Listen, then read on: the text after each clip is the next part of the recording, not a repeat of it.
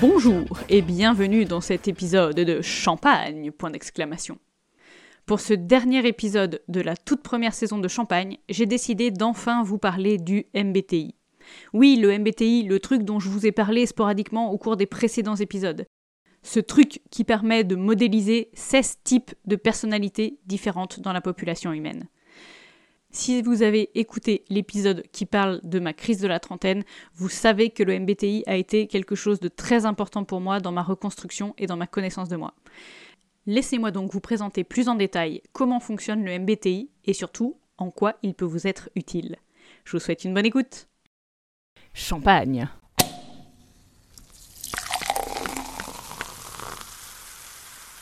Alors, pour vous parler du MBTI, le sujet est vaste et j'ai tellement de choses à dire qu'il va falloir que je sois efficace.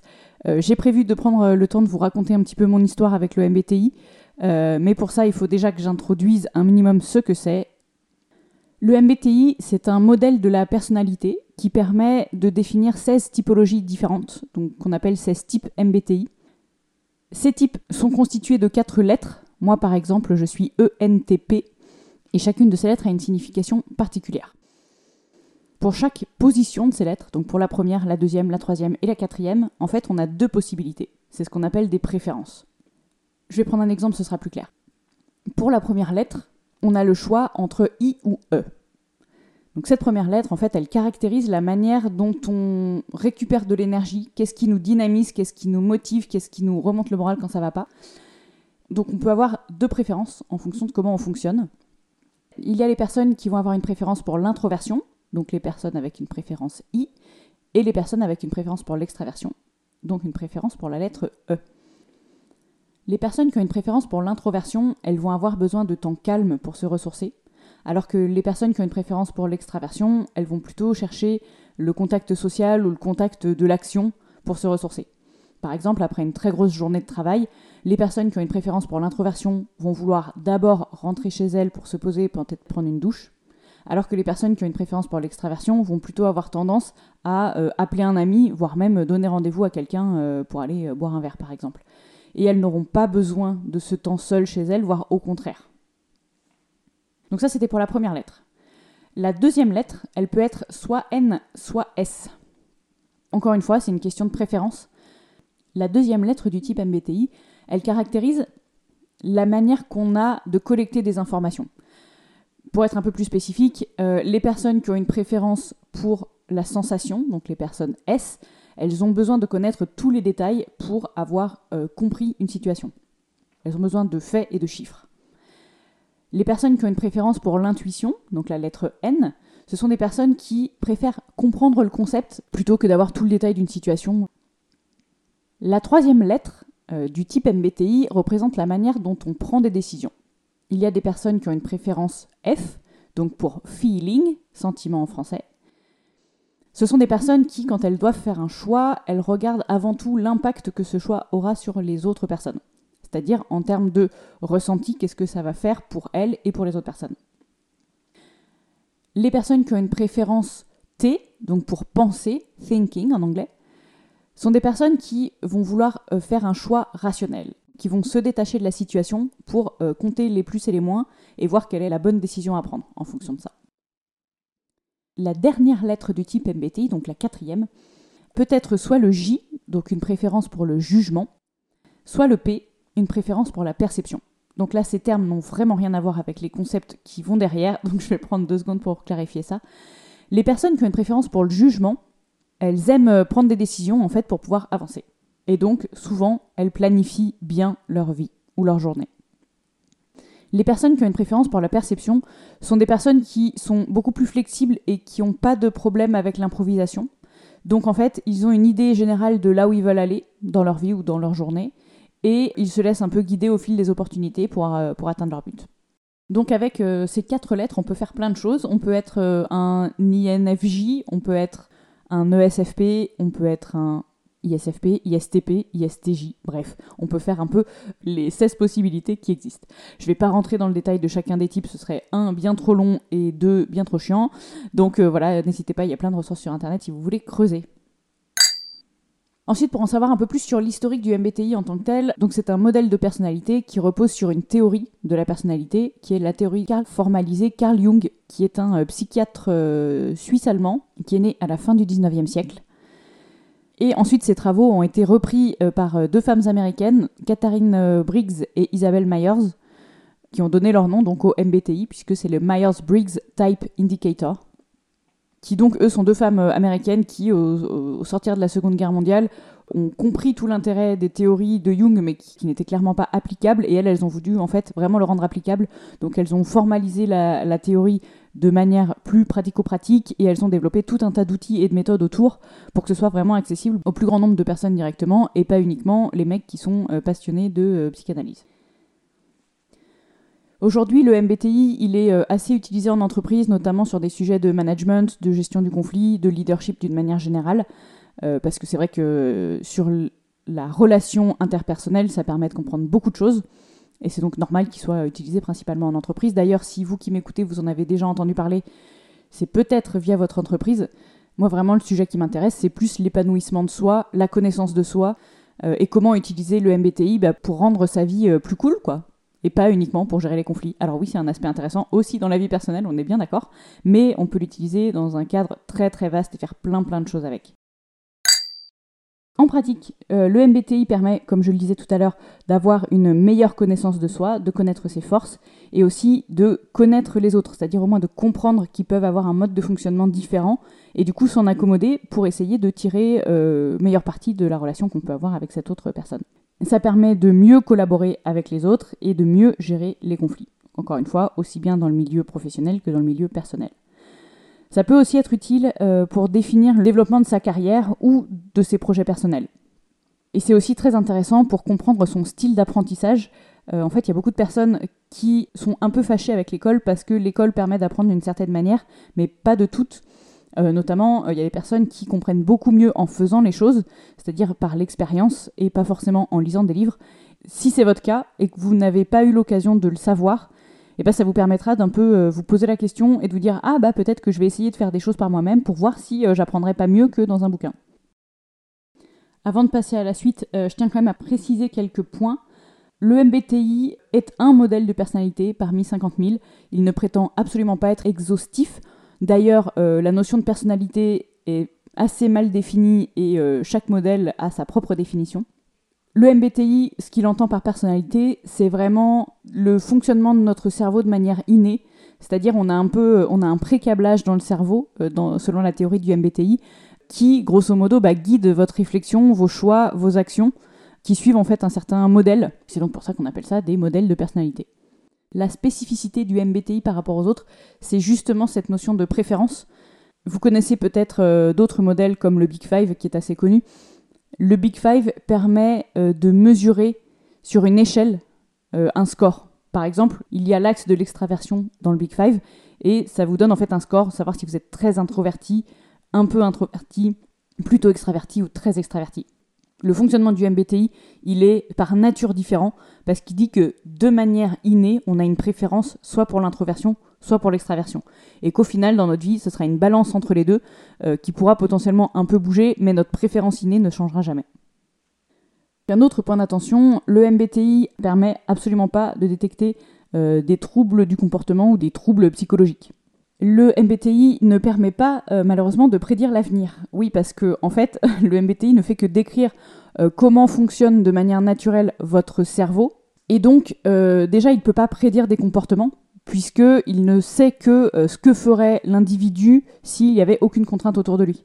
Aujourd'hui, on vit dans un monde euh, blindé de contraintes, donc quand on doit faire quelque chose, bah, on ne prend pas en compte uniquement notre préférence personnelle, mais on s'adapte à la situation, aux personnes en face de nous, etc. Donc même connaître le type MBTI d'une personne ne permet pas de savoir comment il va réagir dans telle ou telle situation. Le modèle MBTI ne permet pas quantifier des connaissances ou des compétences. C'est-à-dire que vous pouvez être une personne avec une préférence pour l'extraversion, ça ne veut pas pour autant dire que vous serez un bon communicant. De la même manière, vous pouvez être une personne qui a une préférence pour le jugement, et donc a priori être quelqu'un de très organisé, mais si vous n'avez pas orienté votre vie autour de l'organisation, il y a des chances que vous ne le soyez finalement pas tant que ça. Peut-être même moins qu'une personne qui avait une préférence pour la perception, mais qui a appris à s'organiser, par exemple, dans son métier ou parce qu'il a eu des enfants et donc il a eu besoin de cadrer un peu plus sa vie que ce qu'il avait naturellement. Le MBTI ne doit pas être utilisé pour le recrutement, justement, parce que ça ne permet pas de connaître en fait les compétences de la personne que vous voulez recruter. Ça vous donnera juste ce qui se passe dans son cerveau, mais qui peut être donc complètement décorrélé de ses comportements. C'est ce que je vous disais juste avant. Donc de la même manière, si vous postulez pour un job et qu'on vous fait passer le test MBTI avant de rentrer, moi je trouverais vraiment ça louche et au contraire ça me ferait plutôt fuir en disant ok ils font passer un test mais ils ont même pas compris les tenants et les aboutissants du truc donc euh, j'ai pas confiance sur leur mode de recrutement. Si vous êtes recruté uniquement pour votre type MBTI, ça veut dire que la personne ne regarde donc pas vos compétences, euh, vos qualités, votre parcours euh, précédent, votre expérience, et qu'elle imagine que vous allez vous comporter exactement de la même manière qu'une autre personne qui aurait le même type MBTI, ce qui est complètement faux. Même si on a le même type MBTI, on reste complètement différent. Votre type MBTI ne définit en rien quelles sont vos valeurs personnelles, quels sont vos centres d'intérêt, quelles sont vos envies, c'est complètement décorrélé et donc on peut avoir deux personnes qui ont le même type MBTI et pour autant qui seront en pratique très très différentes. Je vais vous refaire un bref historique de mon histoire avec le MBTI. Euh, je me souviens, la première fois que je l'ai passé, ça devait être dans ma première année où j'ai commencé à travailler. J'en avais discuté avec un collègue rapidement qui trouvait ça sympa. Donc j'ai fait un test en ligne euh, au hasard. Et le résultat qui était sorti était ENTJ. On en a rediscuté un peu plus tard. Il m'avait demandé si j'avais eu mon résultat, donc je lui avais dit mon type. Euh, et là, il rigole, il me dit non, mais en fait, euh, c'est pas possible parce que moi, je suis ENTJ et clairement, toi, tu ne fonctionnes pas comme moi. Euh, ok, bon, bah très bien, le test n'a pas dû fonctionner, ou alors il se méprend sur moi. c'est vrai qu'on se ressemble assez peu, mais à l'époque, je ne savais pas vraiment ce que voulait dire un type MBTI, donc j'avais pas forcément d'avis préconçu là-dessus. Et puis, les années passant, un jour, je me suis redécidée à faire le test. J'en avais dû reparler avec d'autres personnes. Donc, de la même manière, hein, je fais un test en ligne. Et là, le résultat qui ressort est ENTP. Donc, c'est pas très loin de ce que j'avais mis avant. Mais euh, le, petit, la petite description euh, me paraissait coller un poil plus. Du genre, bah, vous êtes un entrepreneur fou euh, du type Elon Musk, machin. Alors, Elon Musk n'existait pas à l'époque, mais c'était vraiment l'image que ça me renvoyait. Le génie incompris, en quelque sorte. Et un peu fou aussi. Bref, donc je m'étais dit, ouais, bon, pourquoi pas, soit j'avais laissé dans ma banette.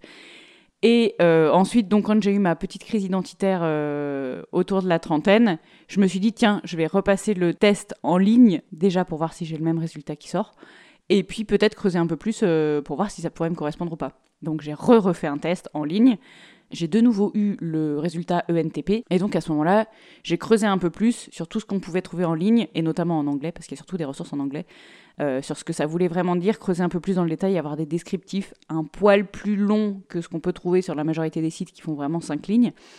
Et donc, en fait, sur des blogs, sur. Euh, il y a quand même pas mal de ressources qu'on arrive à, trouver sur Internet. Alors, toutes ne sont pas évidemment cohérentes, toutes ne sont très probablement pas portées par des personnes qui sont expertes du sujet, mais ça permet au moins de se faire une première petite idée. Et en creusant un peu ce que voulait dire ENTP, ça m'a euh, pas mal éclairé. C'est-à-dire qu'il y a vraiment la partie inventeur fou, ça, c'est ce que j'aimerais être. Je pense être quelqu'un de créatif et j'aime bien réfléchir euh, sur des sujets complexes. Donc euh, ça me paraissait coller. Et puis quand j'étais petite, après testeuse de maths, ou avant sûrement, je voulais être inventeuse. On me disait, mais inventeuse de quoi? Vraiment, il fallait inventer quelque chose. On ne pouvait pas juste être inventeur. Bref. Et au final, au, fur et à mesure de mes lectures, en fait, ça rattrapait un peu cette envie de quand j'étais petite de vouloir être inventeuse, c'est-à-dire euh, proposer des solutions, essayer d'innover, de faire des trucs que les autres n'ont jamais osé faire, etc. En lisant euh, des blogs de personnes ENTP qui racontent un peu leur quotidien et en quoi elles se sentent ENTP dans la manière dont elles fonctionnent euh, avec le monde, avec les autres personnes, etc. Ça m'a vachement éclairé et ça m'a en fait vachement inspiré. Je me suis rendu compte que ça revenait assez souvent sur les différents sites sur lesquels je suis allée, que l'entrepreneur était souvent ENTP. la vision qu'on a de l'entrepreneur, c'est-à-dire le mec qui réfléchit, qui veut résoudre des problèmes, qui est proactif, qui fonce, qui n'a pas forcément un plan long terme, eh ben, il était souvent euh, catégorisé ENTP. Et ce profil-là, c'était en fait ce que j'avais toujours eu envie d'être sans jamais l'assumer, euh, parce que déjà, je ne savais pas vraiment ce que c'était un entrepreneur, soyons honnêtes. Hein, euh, si on n'en a pas un dans notre famille, ou plusieurs même, pour pouvoir avoir un, angle de vue différent, bah, on ne sait pas vraiment ce que ce c'est. On se dit, ok, c'est un mec qui a créé sa boîte. Ok, bon bah mon comptable, c'est un entrepreneur sûrement, je sais pas. J'avais pas de comptable à l'époque, mais c'est le premier exemple qui me passait à l'esprit. Et en fait, ce petit truc-là a allumé euh, une lumière dans mon cerveau qui, au final, m'a un peu déculpabilisé d'avoir cette envie-là, qui n'était pas vraiment avouable, en tout cas pas pour moi à l'époque. Et finalement, je me rends compte que c'est en tirant ce fil-là que ça m'a débloqué un truc. Jusque-là, j'avais l'impression d'être quelqu'un de bizarre. Euh, j'avais l'impression que je fonctionnais de manière assez étrange et que personne n'était vraiment capable de comprendre la manière dont moi je pensais et ma vision du monde. Et en fait, découvrir le profil ENTP et les témoignages d'autres personnes, euh, ça m'a vraiment permis de me rendre compte qu'en fait, il y avait d'autres gens qui pensent comme moi, il y avait d'autres gens qui se sentaient eux aussi en décalage euh, à cause bah, d'un mode de fonctionnement cérébral différent. Et ça a été vraiment libérateur pour moi. Genre, je me suis enfin sentie. Je me suis dit, en fait, je ne suis pas toute seule à être bizarre. On est plein à être bizarre de la même manière. Et d'un certain côté, ça m'a déculpabilisé et ça m'a vachement aidé. Après, je me suis dit, je vais quand même regarder les autres types, au cas où peut-être j'en trouve un autre qui me corresponde mieux finalement.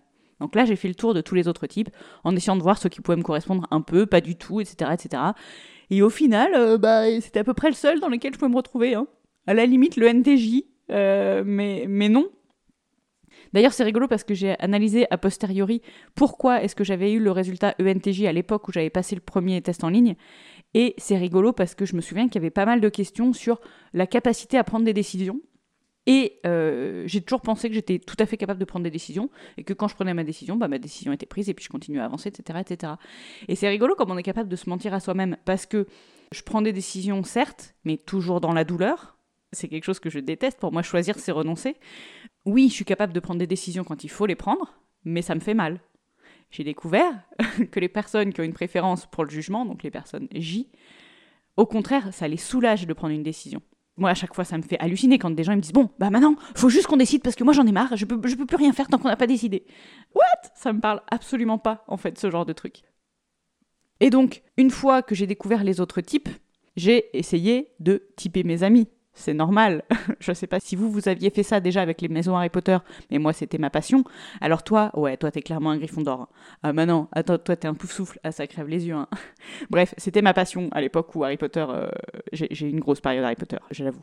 Mais donc, ça a été ma manière de d'estimer en fait la manière dont je comprenais les gens en face de moi, parce que en fait c'est quelque chose qui fondamentalement m'anime, de comprendre les gens en face de moi, comment ils réfléchissent, comment ils pensent, euh, comment ça se traduit dans leur vie, etc. C'est voilà, c'est aussi pour ça que le MBTI m'intéresse autant en fait. Bref, donc après avoir classé mes amis dans les maisons Harry Potter, je suis passée au, next level. J'ai tenté de classer mes amis dans des types MBTI. Donc, c'est pour ça que j'ai été particulièrement relou avec beaucoup d'entre eux, puisque c'était bah, ma grande découverte et ma nouvelle passion. Donc, j'en ai parlé à beaucoup, beaucoup de gens. Et si vous faites partie de ces gens-là, eh ben, je suis désolée de vous avoir gonflé, mais en même temps, il faut dire que c'est passionnant. Et donc, du coup, je me suis amusée à, typer les gens de manière assez informelle, du coup, parce que je n'étais absolument pas formée, donc je ne savais pas faire, mais au feeling, en posant deux, trois questions, etc., etc., pour essayer de deviner et c'est assez drôle aussi de, voir parce qu'au final, les, 16 types sont relativement stéréotypés. Euh, c'est le principe d'un type. Et donc, du coup, euh, voir si les gens collaient à leur stéréotype ou pas, et c'est toujours assez amusant de le faire. Et pour toutes les personnes que j'ai pseudo-typées pendant toutes ces années, euh, j'aimerais bien vous revoir maintenant que j'ai ma certif pour pouvoir vous typer pour de vrai et savoir si je me suis complètement plantée ou pas. Parce qu'en fait, c'est super difficile de typer quelqu'un en fait. C'est pour ça d'ailleurs que dans les accompagnements MBTI, le praticien ne type pas la personne. Il guide la personne pour qu'elle elle puisse elle-même définir quel est son type. Et en fait, on comprend tout à fait pourquoi. Parce que quand on n'est pas à l'intérieur de quelqu'un, bah, on ne sait pas comment il pense. Le, MBTI, c'est vraiment sur les, les fonctions cognitives. C'est comment ton cerveau y réfléchit. En fait, on n'a pas la main dessus. Et du coup, quand on est à l'extérieur, c'est difficile de savoir comment un cerveau fonctionne. Il y a tellement de manières différentes d'exprimer notre mode de pensée qu'en fait, euh, fait, on ne sait pas quoi. Et donc, suite à cette période où j'ai euh, saoulé tous mes amis avec le MBTI, je me suis enfin décidée à me dire que j'allais passer la certification parce que, quand même, c'était important d'avoir un tampon sur, euh, sur les compétences que j'avais acquises. Hein. Donc, euh, j'ai beaucoup lu, j'ai beaucoup écouté de podcasts, j'ai beaucoup, etc., etc. Donc, je me, suis, je me suis vraiment formée en autodidacte, mais je me suis dit avoir un tampon, ça peut être bien. Et puis, comme moi, ça m'intéresse d'une manière générale d'accompagner les gens pour résoudre leurs problèmes, et ben ça, me, ça me donne, entre guillemets, les galons pour le faire. Et le truc qui est incroyable pendant cette certification MBTI, c'est que je me suis rendu compte de tout ce que je ne connaissais pas du MBTI. Moi, j'étais persuadée d'arriver en terrain conquis, en mode euh, ouais, c'est bon, euh, je sais tout, euh, j'ai déjà tout fait, ça fait dix ans que je connais le sujet, vous n'allez pas m'apprendre la vie, les gars. Et en fait, évidemment, je savais que j'allais ravaler ma fierté. Ça, je le savais, mais je ne savais pas sur quoi. Et ce qui est super intéressant, c'est que là, on a vraiment regardé toute la méthodo. Euh, tous les outils en fait qui existent, qui ont été développés par euh, l'Institut MBTI, je ne sais même pas quel est son nom officiel, de Myers-Briggs Foundation. Et du coup, notamment sur le questionnaire en lui-même, donc c'est un vrai questionnaire qui n'a rien à voir avec les tests en ligne, où les questions sont formulées de manière hyper spécifique, on a deux choix seulement pour les réponses. Quand on sait euh, tous où nous emmène un, quiz, typiquement un quiz pour choisir notre maison Harry Potter, on nous dit choisissez votre couleur, vous êtes plutôt blanc ou plutôt noir? Bah, T'es sûr que si t'es blanc, t'es plutôt Gryffondor, si t'es noir, t'es plutôt Serpentard. Enfin, je veux dire, la question se pose pas, quoi. Et donc, du coup, le fait que le questionnaire MBTI euh, ait été construit avec des années et des années de recherche, justement pour avoir pile la bonne formulation, euh, donner des choix qui permettront vraiment euh, de, définir si la personne avait plutôt une préférence pour le T ou pour le F par exemple, et que ça a été reproduit des dizaines de milliers, des dizaines de milliers de fois pour affiner la manière dont le questionnaire est fait. Enfin tout ça c'est des trucs incroyables. Bref, il y, y, a un million de choses à dire sur le MBTI, donc voilà, vous m'avez lancé, vous m'arrêterez pas, désolé. La dernière étape en fait de tout ça, euh, qui était la certification, m'a donné envie d'accompagner les gens dans la découverte du MBTI et je sais à quel point c'est puissant.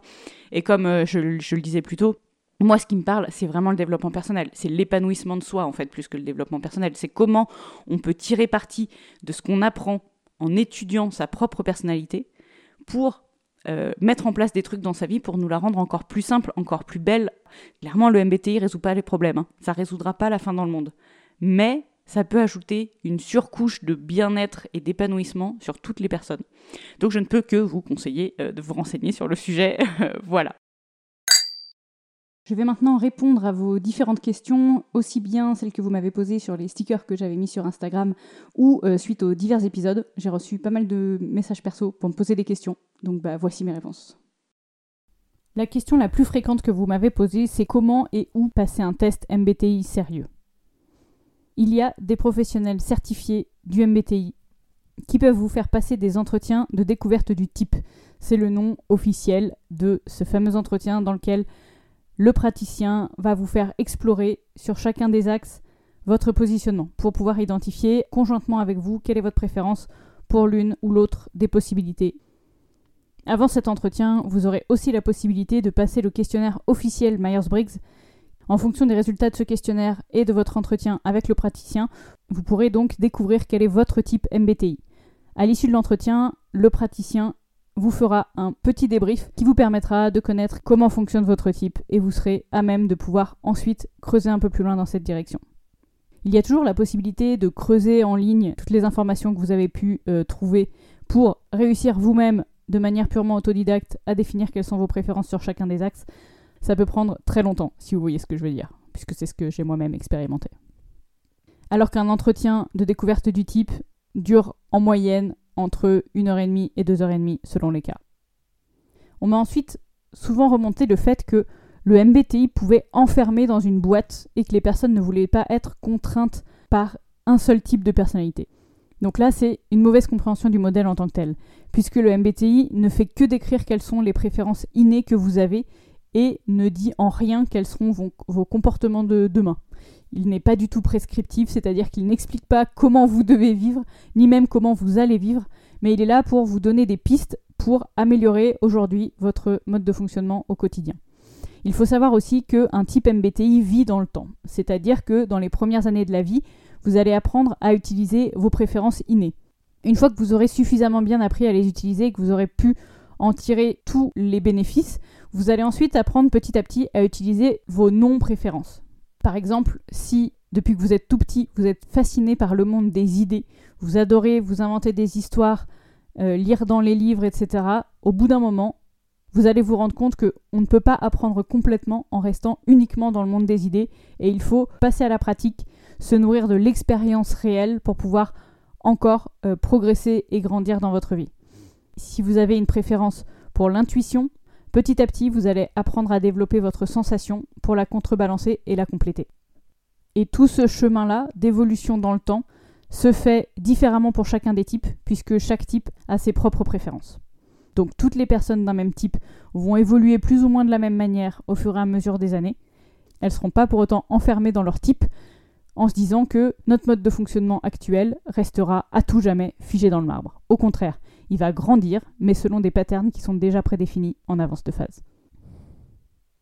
On m'a aussi demandé si le MBTI permettait de diagnostiquer des troubles mentaux.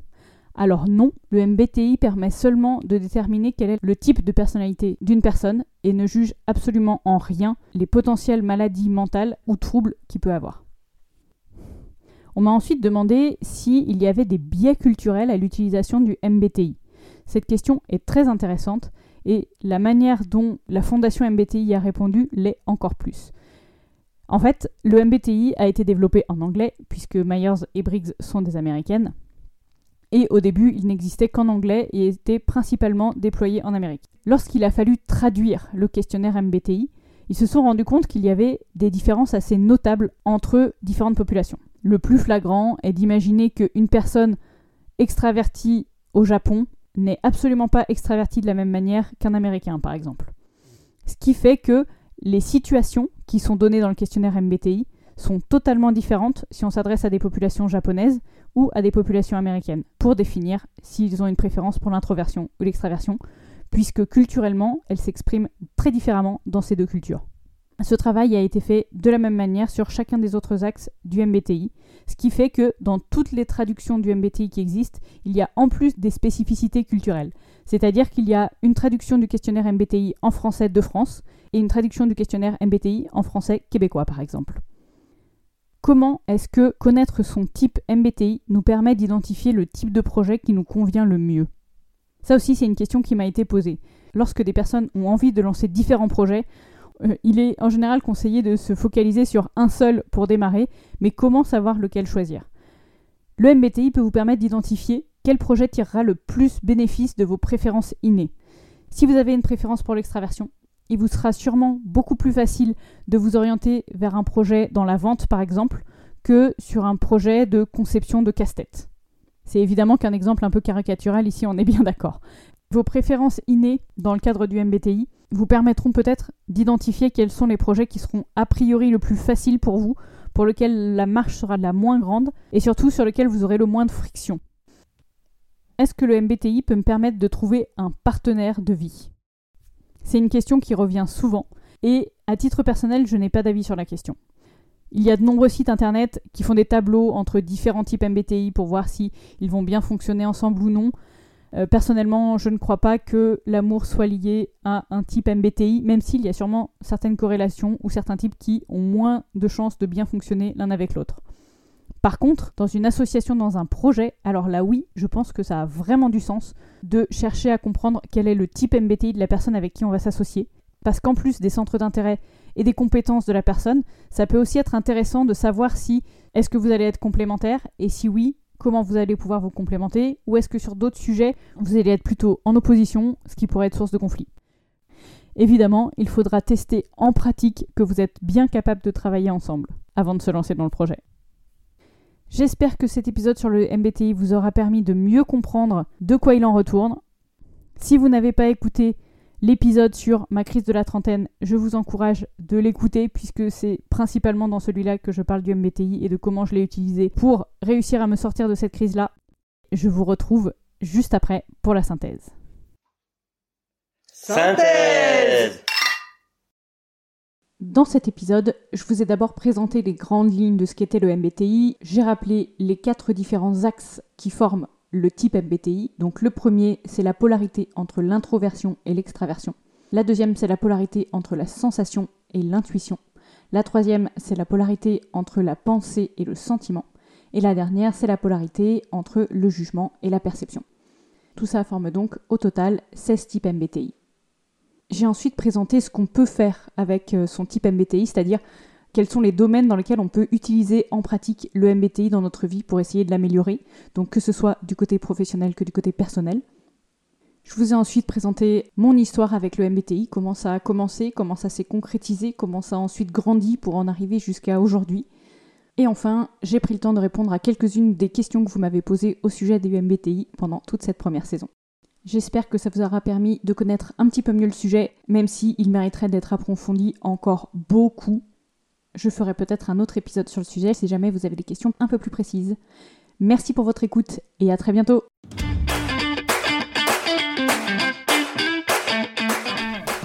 Merci à vous d'avoir écouté cet épisode de Champagne. Champagne, c'est le podcast dans lequel je vous partage mes récentes découvertes qui m'ont permis un changement d'état d'esprit incroyable dans les cinq dernières années. J'espère ainsi vous donner envie de creuser des sujets qui ne vous seraient jamais passés à l'esprit et peut-être envisager de changer votre vie. Vous pouvez suivre le podcast sur Instagram, champagne-du-bas, point d'exclamation, point d'exclamation écrit en toutes lettres, puisqu'on ne peut pas mettre de signe de ponctuation dans le nom d'un compte Instagram. J'ai découvert ça. J'attends là-bas vos commentaires, questions, feedback pour m'aider à améliorer le podcast et à répondre à vos questions d'aujourd'hui. Je vous souhaite une très bonne écoute et à la semaine prochaine.